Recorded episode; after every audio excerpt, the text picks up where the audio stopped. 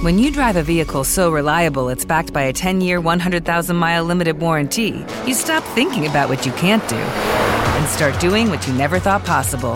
Visit your local Kia dealer today to see what you're capable of in a vehicle that inspires confidence around every corner. Kia, movement that inspires. Call 800 333 4KIA for details. Always drive safely. Limited inventory available. Warranties include 10 year 100,000 mile powertrain and 5 year 60,000 mile basic. Warranties are limited. See retailer for details. From BBC Radio 4, Britain's biggest paranormal podcast is going on a road trip. I thought in that moment, oh my God, we've summoned something from this board. This is Uncanny USA. He says, Somebody's in the house, and I screamed.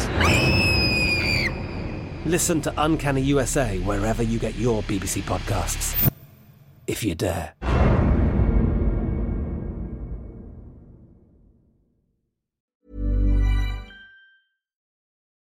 Hello, everyone. Welcome to Dan Snow's History Hit. Following the events in Afghanistan this weekend, we decided to record an emergency, well, a couple of emergency podcasts, of which this is the first one. This is with William Dalrymple, the brilliant author, prize winning, lauded, celebrated author, historian, who you've heard in this podcast many times before. He has been so influential writing his history of this part of the world that we know from leaked diplomatic cables that Hillary Clinton was furious that Hamid Karzai, president of Afghanistan, was reading William Dalrymple, letting his head be turned by the deeper history of Afghanistan. And he's coming to talk to me today mainly about the first Anglo Afghan War. There were three of them. I guess there's now four of them, I suppose. But uh, the first Anglo Afghan War, 1839 to 42 ish, ended in one of the great catastrophes of British imperial history. In 1842, right at the beginning of the year, a British commanded force, largely made up of Indian East India Company troops, Indian mercenaries, if you like, and civilians, was ambushed as they retreated from Kabul to Jalalabad, around 90 miles away. Thousands and thousands of people were killed or perished in the terrible winter conditions. It is one of the most infamous, one of the greatest reverses in the history of European imperialism at the hands of local resistance.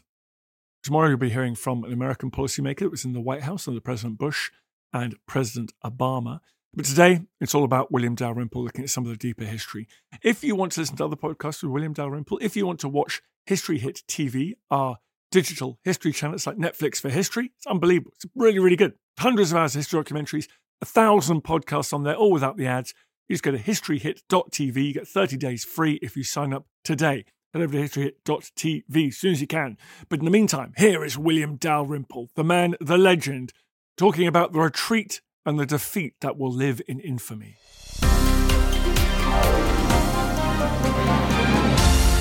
William, thank you so much for coming back on History at this special emergency podcast. It's a great pleasure to be here, Dan. What did Afghanistan mean? What did it represent to the British rulers of the subcontinent in the middle of the 19th century? Well, the British rulers of India were not the British government in the mid 19th century. They were a militarized company, the East India Company, still run as it had been since before the time of the Battle of Plassey from one office in Leadenhall Street, underneath what's now the Lloyd's building, that Richard Rogers sort of tin thing in the middle of the city.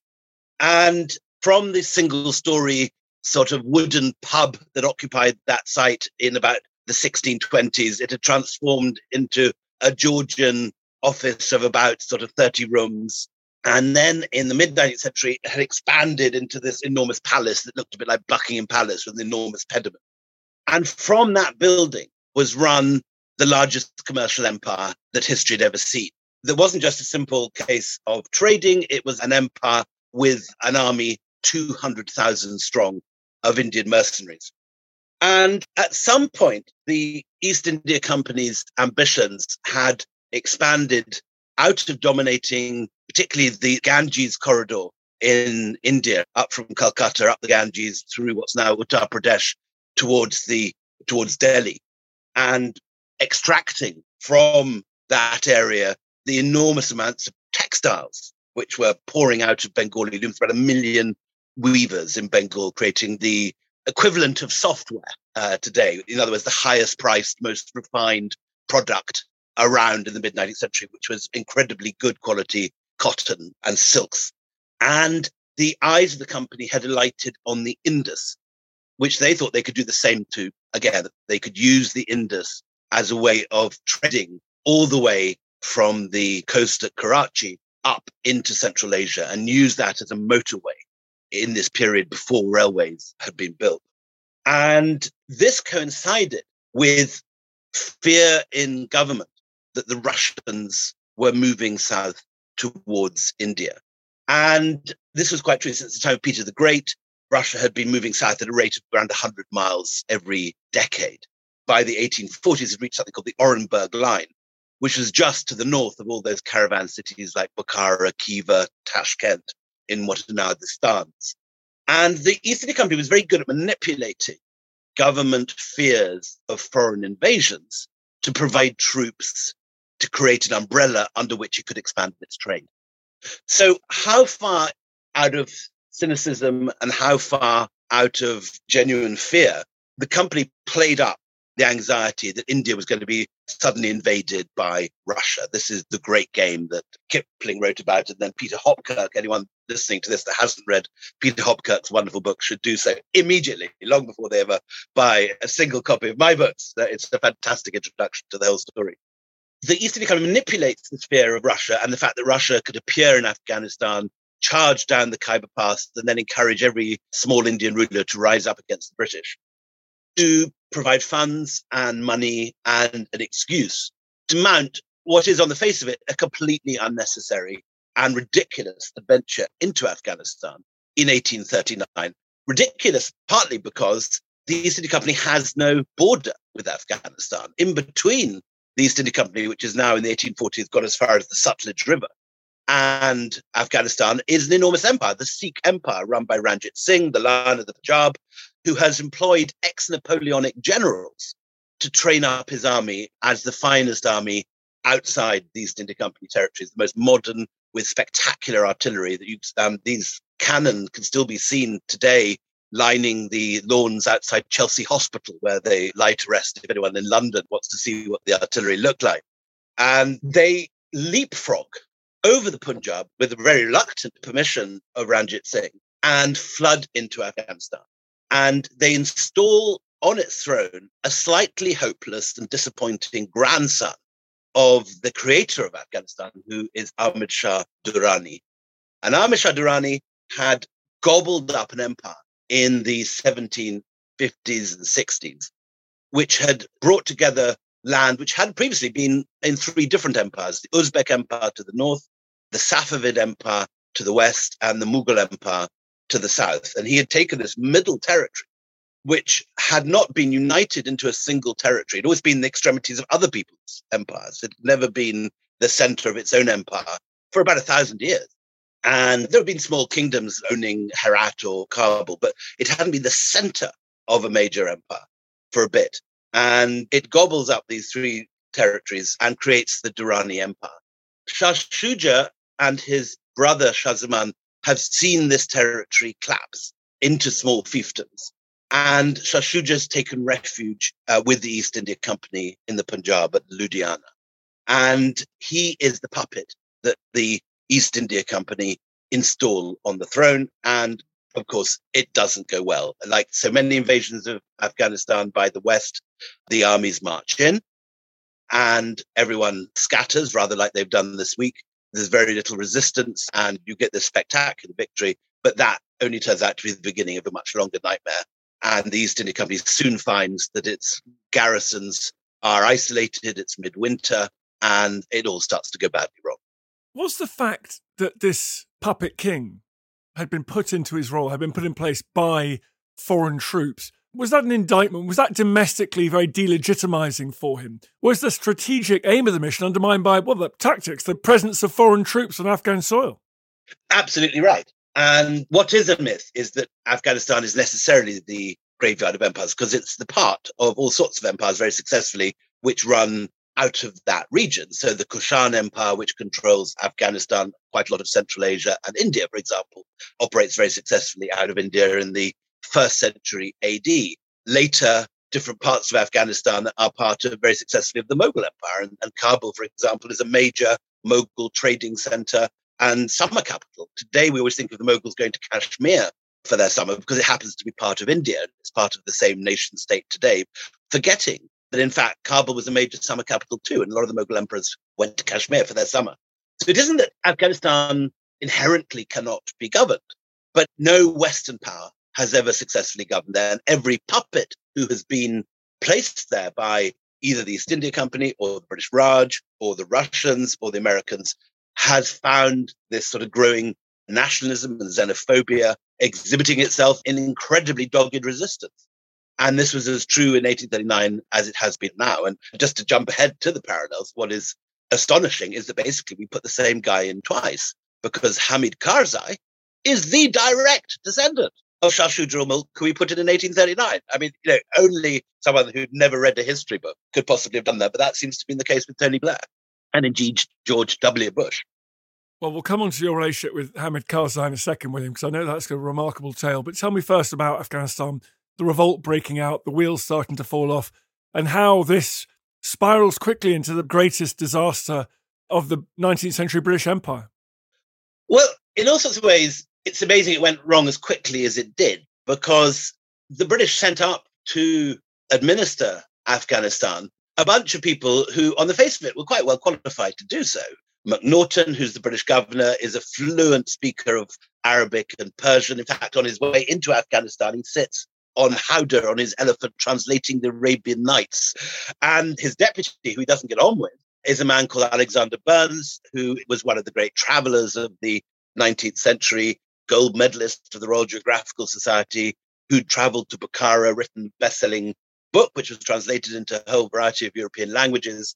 And these people were not ignorant of Afghan history or the ways of Islam or the manners that they should follow, but they behave every bit as badly as any subsequent invader, and particularly Alexander Burnes, who is basically kept out of a job by his boss, becomes a serial womanizer and makes the huge mistake of seducing the mistress of one of the leading chieftains in his coalition. And you can see this is not going to end well. and it is literally Alexander Burnes' libido that kicks off the rebellion when it finally comes. Because he has seduced the mistress of one of the leading warlords. She is in his house and he turns up in the middle of the night with the militia to get her out. He's insulted and he comes back with more troops. And this kicks off a rebellion which no one has foreseen, which turns out to be incredibly successful. The East India Company cantonment is immediately outside Kabul on the plain where the American embassy now lands. They literally built the American embassy where we've seen all the helicopters leaving from this week. That is on the site of the British cantonment of 1839.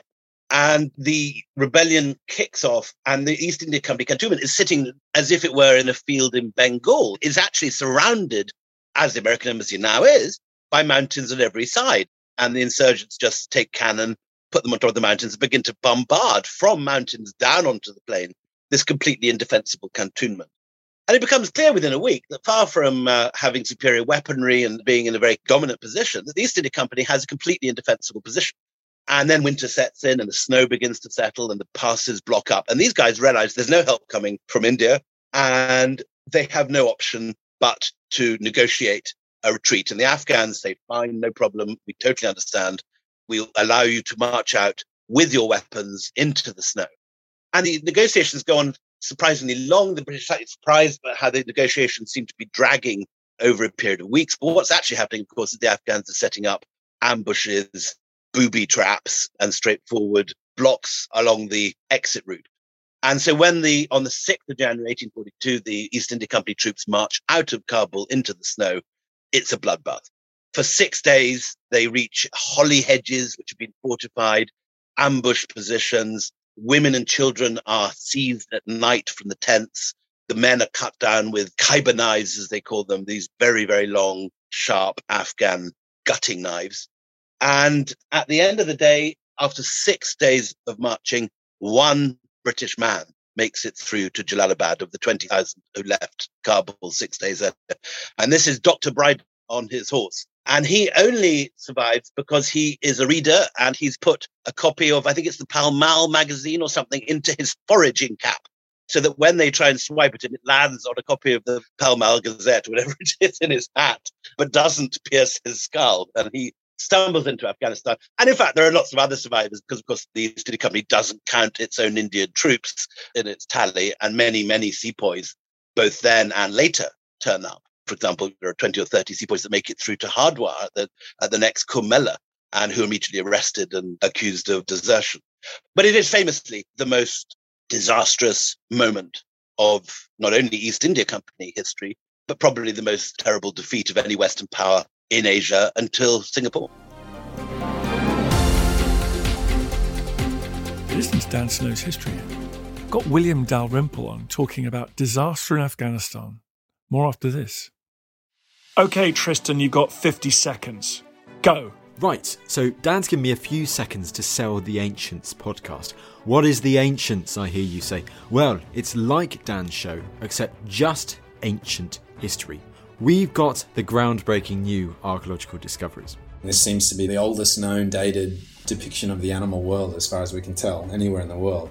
We've got the big names. It's one of those sort of great things, Pompeii. It's kind of forever rising from the dead and from destruction. We've got the big topics. The man destroys seven legions in a day. No one in history has done that. Subscribe to the Ancients from History Hit, wherever you get your podcast from.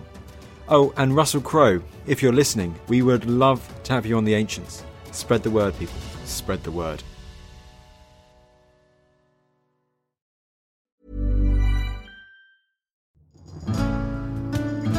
I'm Professor Suzannah Lipscomb, and on Not Just the Tudors from History Hit, I'm looking for answers to the big questions about every aspect of life in the early modern period. Like, how did the memory of Anne Boleyn continue to influence the court of her daughter, Elizabeth I? How were fairies brought to life on the Elizabethan stage? And how did the arrival of male only doctors threaten the lives of women? In other words, not just the Tudors, but most definitely also the Tudors. Twice a week, every week.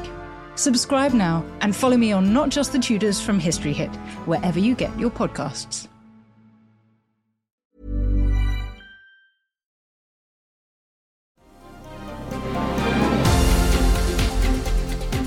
It's clearly a disaster in the short term. But did it matter in the long term? These great empires, like the Roman Empire, for example, expeditions into Scotland or parts of Germany, or the British Empire in the 19th century with reverses in Afghanistan and Sudan, does it affect the big picture?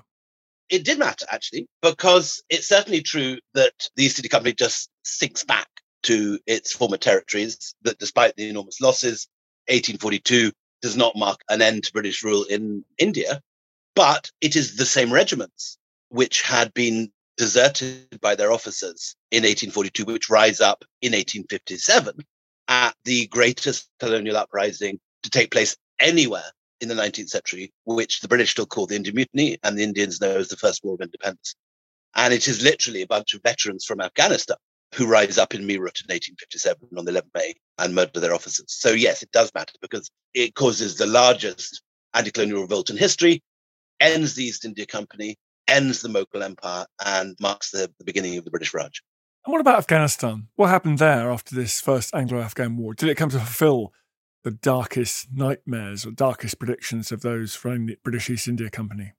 So Afghanistan does very well under Dost Muhammad, who is again in a close parallel with today. Dost Muhammad, who is ruling India when the company invades and puts Shah Shuja on the throne. Dost Muhammad simply comes back and rules it for another 15 years after 1842.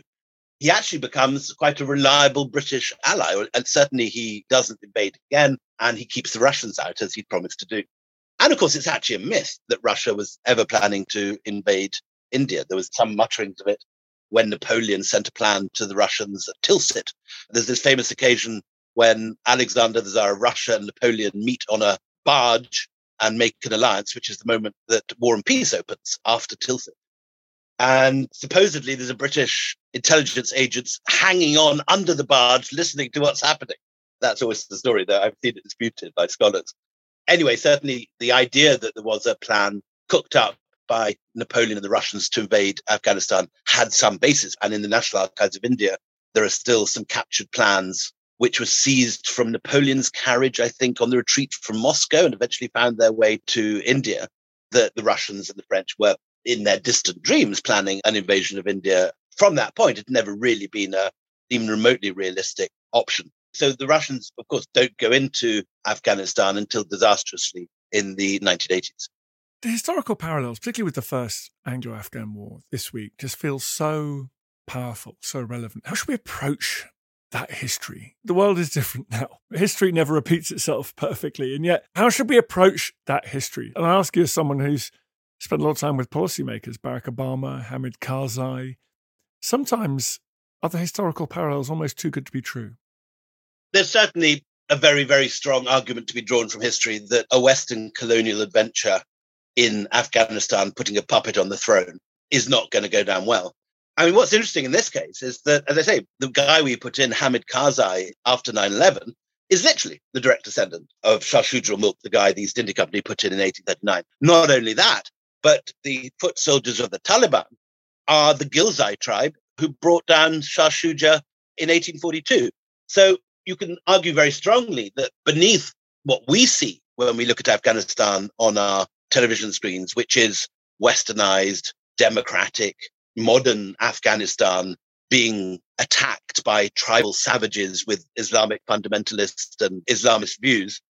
Beneath that lies a very old tribal fissure that the Barakzai and the Popalzai, Popalzai is a sub-tribe of the Barakzai, which is what Karzai is from, are basically the landlords, the toffs of Afghanistan. The Ghilzai are the nomads, the herdsmen, and the dispossessed of Afghanistan. And we're, in a sense, missing the main story, which is that we put the landlords back on the throne in 2001 and the peasants have risen up against them. And so suddenly, what seems a very simple case of sort of Islamic fundamentalists against modern Democrats actually turns out to be an age old tribal feud, which we could have anticipated if we'd known history a bit better. What reception do you get, William, from the policymakers you meet, the presidents that you hang out with? Do they want to hear what you've got to say? Are they going to act on anything? Well, it was very interesting. When I went to Obama's White House, people had read the book, but up to that point, they hadn't known any of this stuff. And it came as a huge surprise to them. A lot of boys of my generation read Peter Hopkirk, so we knew these stories. It's classic sort of boys' own adventure stuff in the Himalayas. And all sorts of public school boys have read this, then gone off in their gap year to wander around Pakistan or Afghanistan and put Pashtun hats on and swagger around on their return. But there's no similar culture in America, and people just didn't know this history what was most interesting, though, was the reaction of Karzai, who turned out to be the most incredibly charming guy and was haunted by this parallel. It was something he knew. He had obviously hadn't broadcast it. And so when he read the book, it was given to him on his way to Washington. He read it during a flight where he's off to meet, I think, Obama and Hillary Clinton the first time. And he took from this book the fact that he couldn't be seen to be a puppet and that whatever he did in terms of policy, he had to sound anti colonial in his speeches and he had to criticize America and had to be seen not to be in the pocket of the West. So from that moment, he altered his tone and began to make a whole series of very anti American speeches aimed at his domestic constituency and attacking them for clumsily bombing villages and alienating people and so on. I didn't know any of this, but when WikiLeaks happened, a whole load of emails from Hillary Clinton emerged on the front page of the New York Times saying, How can we stop Karzai reading this book? I don't know who this guy is, but he's completely changed Karzai's attitude towards us, and Karzai is suddenly very cold and hostile.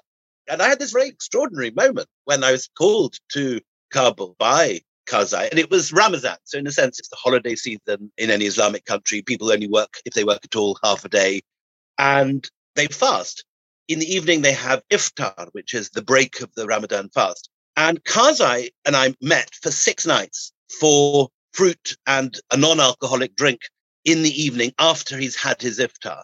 And the deal was that he could quiz me about the first Afghan war and the details of what happened to his forebear, in return for which I got to ask him questions for the same amount of time. And in the end, I had this six hour interview, Karzai, which I think the longest he's ever given which made it into the New York Times magazine. There's a big cover story called How is Hamid Karzai Still Standing, which is online if any of you are interested to read more.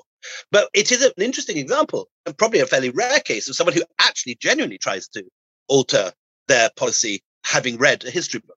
And Karzai has remained popular. And interestingly, this week, Karzai remains in Kabul. He just put out a video of himself with daughters because he has always kept open communication with the Taliban has always said that they are loyal Afghans. He understands why they're fighting and that they should come into his big tent.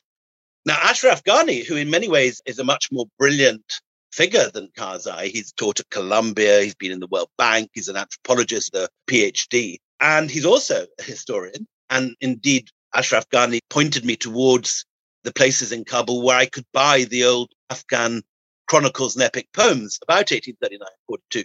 And there's this wonderful shop in Jawi Shir in the old city that he sent me to on my first morning in Afghanistan to buy all these old Afghan stories of resistance against the British. But Ghani did not learn the lesson and associated himself far too closely with the invading Americans. And as a result, he is now, we believe, in Tajikistan on his way to Oman. I feel sorry for Ashraf because he was very kind to me, and I would not have been able to write this book without the assistance he gave to find the primary sources. But there's no question that he lacked charm and the diplomacy of Hamid Karzai, who always kept the big tent, who always understood that he must bring tribal Afghanistan with him. And Ghani spent too long in the West. I mean, just give a small example of manners, Ghani used to have a footstool next to his chair. And if you had a private audience with Ghani, he would ask, Do you mind if I take off my shoes? And he put his feet up on the footrest. Now, in Afghan and in Indian culture, that's a huge insult to point your feet towards your guest. So he picked up these things when he was in America. And another thing I saw was that these tribal leaders would come in to see him and they'd be waiting in the courtyard of the Ark. And Ghani would say, You've got 10 minutes, and tell them that they had to hurry up and deliver their petition. These guys would have walked in from some distant corner of Afghanistan and they needed to be treated with respect. They were tribal elders. Karzai was very good at that. Karzai would give huge honor and time to some backwoods illiterate tribal elder who'd walked in with a petition from a distant part of Afghanistan and so kept this coalition of tribes together but Ghani alienated them. And there were stories of Ghani even throwing things at people, throwing ashtrays at people that he didn't like and losing his temper and being rude. And in an odd way, that is terribly important. He managed to just piss off much of the coalition and didn't keep the big tribal tent with all the different chieftains who needed appeasing, who needed chatting to, who needed honoring in the way that Karzai did. There's been a lot of blame aimed at Biden, quite rightly, over the American withdrawal. But there is a reason that so many people chose not to die for Ghani and his government. And I think his rudeness and lack of diplomacy was a major part of that. Another person we haven't spoken about is Abdullah Abdullah, who is the leader of what used to be the Northern Alliance, the Tajiks and the Uzbeks from northern Afghanistan. He also is a historian who understands history. When I went to his house in Kabul, he actually had some pictures which he'd bought at auction done by the Delhi Company School artists who accompanied the Mountstuart Elphinstone expedition in 1809, the very first British exploration of Afghanistan. Only got as far as Peshawar, which then was the summer capital of Afghanistan, now in Pakistan. But these very important pictures were sitting there in Abdullah Abdullah's house. And I just read a scholarly paper by Jerry Losty on the British Library about other pictures of these. And there they were sitting in Abdullah Abdullah's house. So in odd ways, the history is interplaying with the present in all these people's lives. William, thank you so much. Where can people read more about this story? So, my book is called Return of a King. I suppose what I bring to the table that hasn't been there before is the Afghan side of the story. This is for the Afghans what basically the Battle of Britain is for us. It's the big, obsessive story of resistance of which we're enormously proud. And just like the Brits can't hear enough about Spitfires and D Day, so the Afghans have always wanted to hear the story of their defeat of the East India Company and the British. And that is exactly what these chronicles have done. I worked on them with my wonderful diary translator, Bruce Wannell, who died last year. And this is the first time I think that you've had the Afghan voice. Other books I'd recommend on the history, Peter Hopkirk, we've mentioned The Great Game. You can't beat for more modern history and what happened with the Taliban in the 90s. Ahmed Rashid's Taliban, which sold like a million copies in the week after 9-11.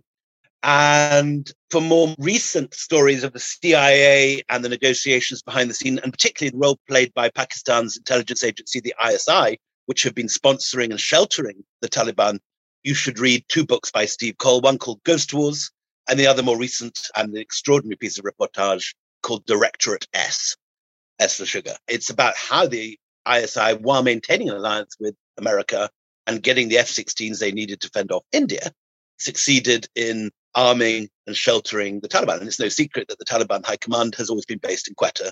And every communication signed by the Taliban in any diplomatic or any other maneuver or military message is always signed by the Quetta Shura. So this is not exactly a secret. The Pakistani intelligence community have been guiding, sheltering, and forming the Taliban resistance and trying to influence it as far as they possibly can. Uh, and so for that, yes, Steve Coll probably is the books I'd recommend. Thank you so much for coming on the podcast. Thank you. Bye bye. I feel the hand of history upon our shoulders. All this tradition of ours, our school history, our songs, this part of the history of our country, all were gone and finished. Thanks, folks, for listening to this episode of Dan Snow's History. As I say all the time, I love doing these podcasts. They are the best thing I do professionally. I feel very lucky to have you listening to them. If you fancied giving them a rating and review, obviously the best rating review possible would be ideal. It makes a big difference to us. I know it's a pain, but we'd really, really be grateful. And if you want to listen to the other podcasts in our ever increasing stable, don't forget we've got Suzannah Lipscomb with Not Just the Tudors, that's flying high in the charts. We've got our medieval podcast, Gone Medieval, with the brilliant Matt Lewis and Cat Jarman. We've got The Ancients with our very own Tristan Hughes. And we've got Warfare as well, dealing with all things military. Please go and check those out wherever you get your pods. Thank you for listening to this episode of Dan Snow's History Hit. Please follow this show wherever you get your podcasts. It really helps us, and you'll be doing us a big favour. Don't forget, you can also listen to all of these podcasts ad free and watch hundreds of TV documentaries when you subscribe at historyhit.com slash subscribe. As a special gift, you can also get your first three months for just £1 a month when you use code Dan Snow at checkout.